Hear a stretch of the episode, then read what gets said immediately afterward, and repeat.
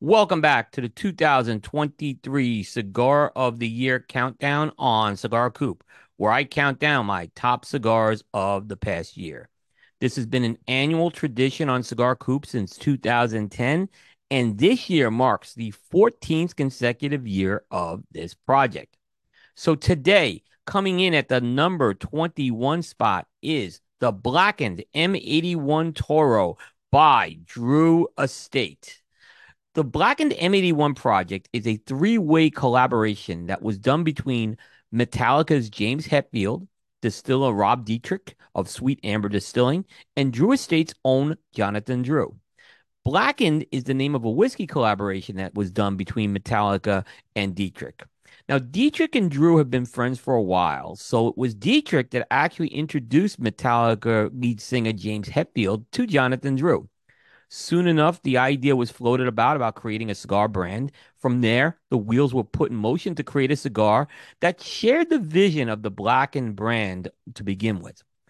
After iterating through many test blends through the COVID 19 pandemic, they were able to settle on the flavor profile, which was the Blackened M81 cigar as we know it.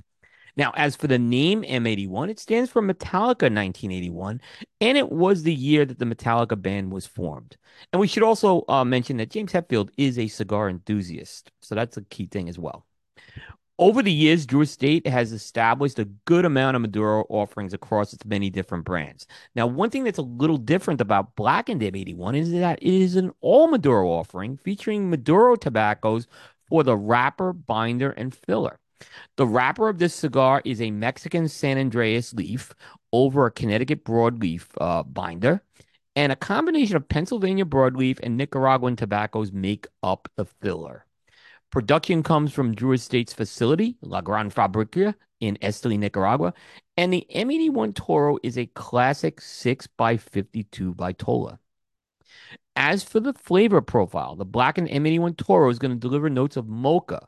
And mocha is what I use as a catch term uh, for a combination of coffee and chocolate, whether it's fused or just kind of complementing each other. And in addition to the mocha notes, there's earth, cedar, fruit, and pepper notes.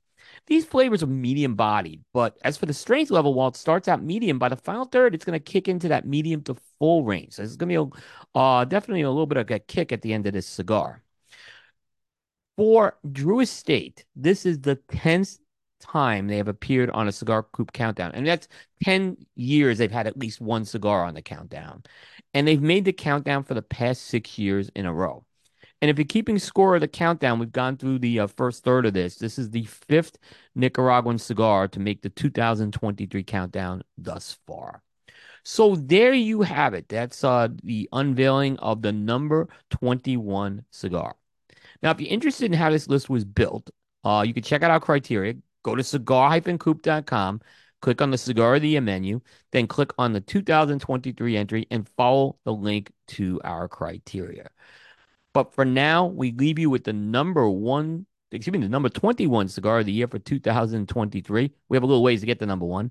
That's the Blackened M81 Toro by Drew Estate. So you're going to want to tune in tomorrow. The countdown continues, and we are going to start to crack the top 20. We'll see everybody next time.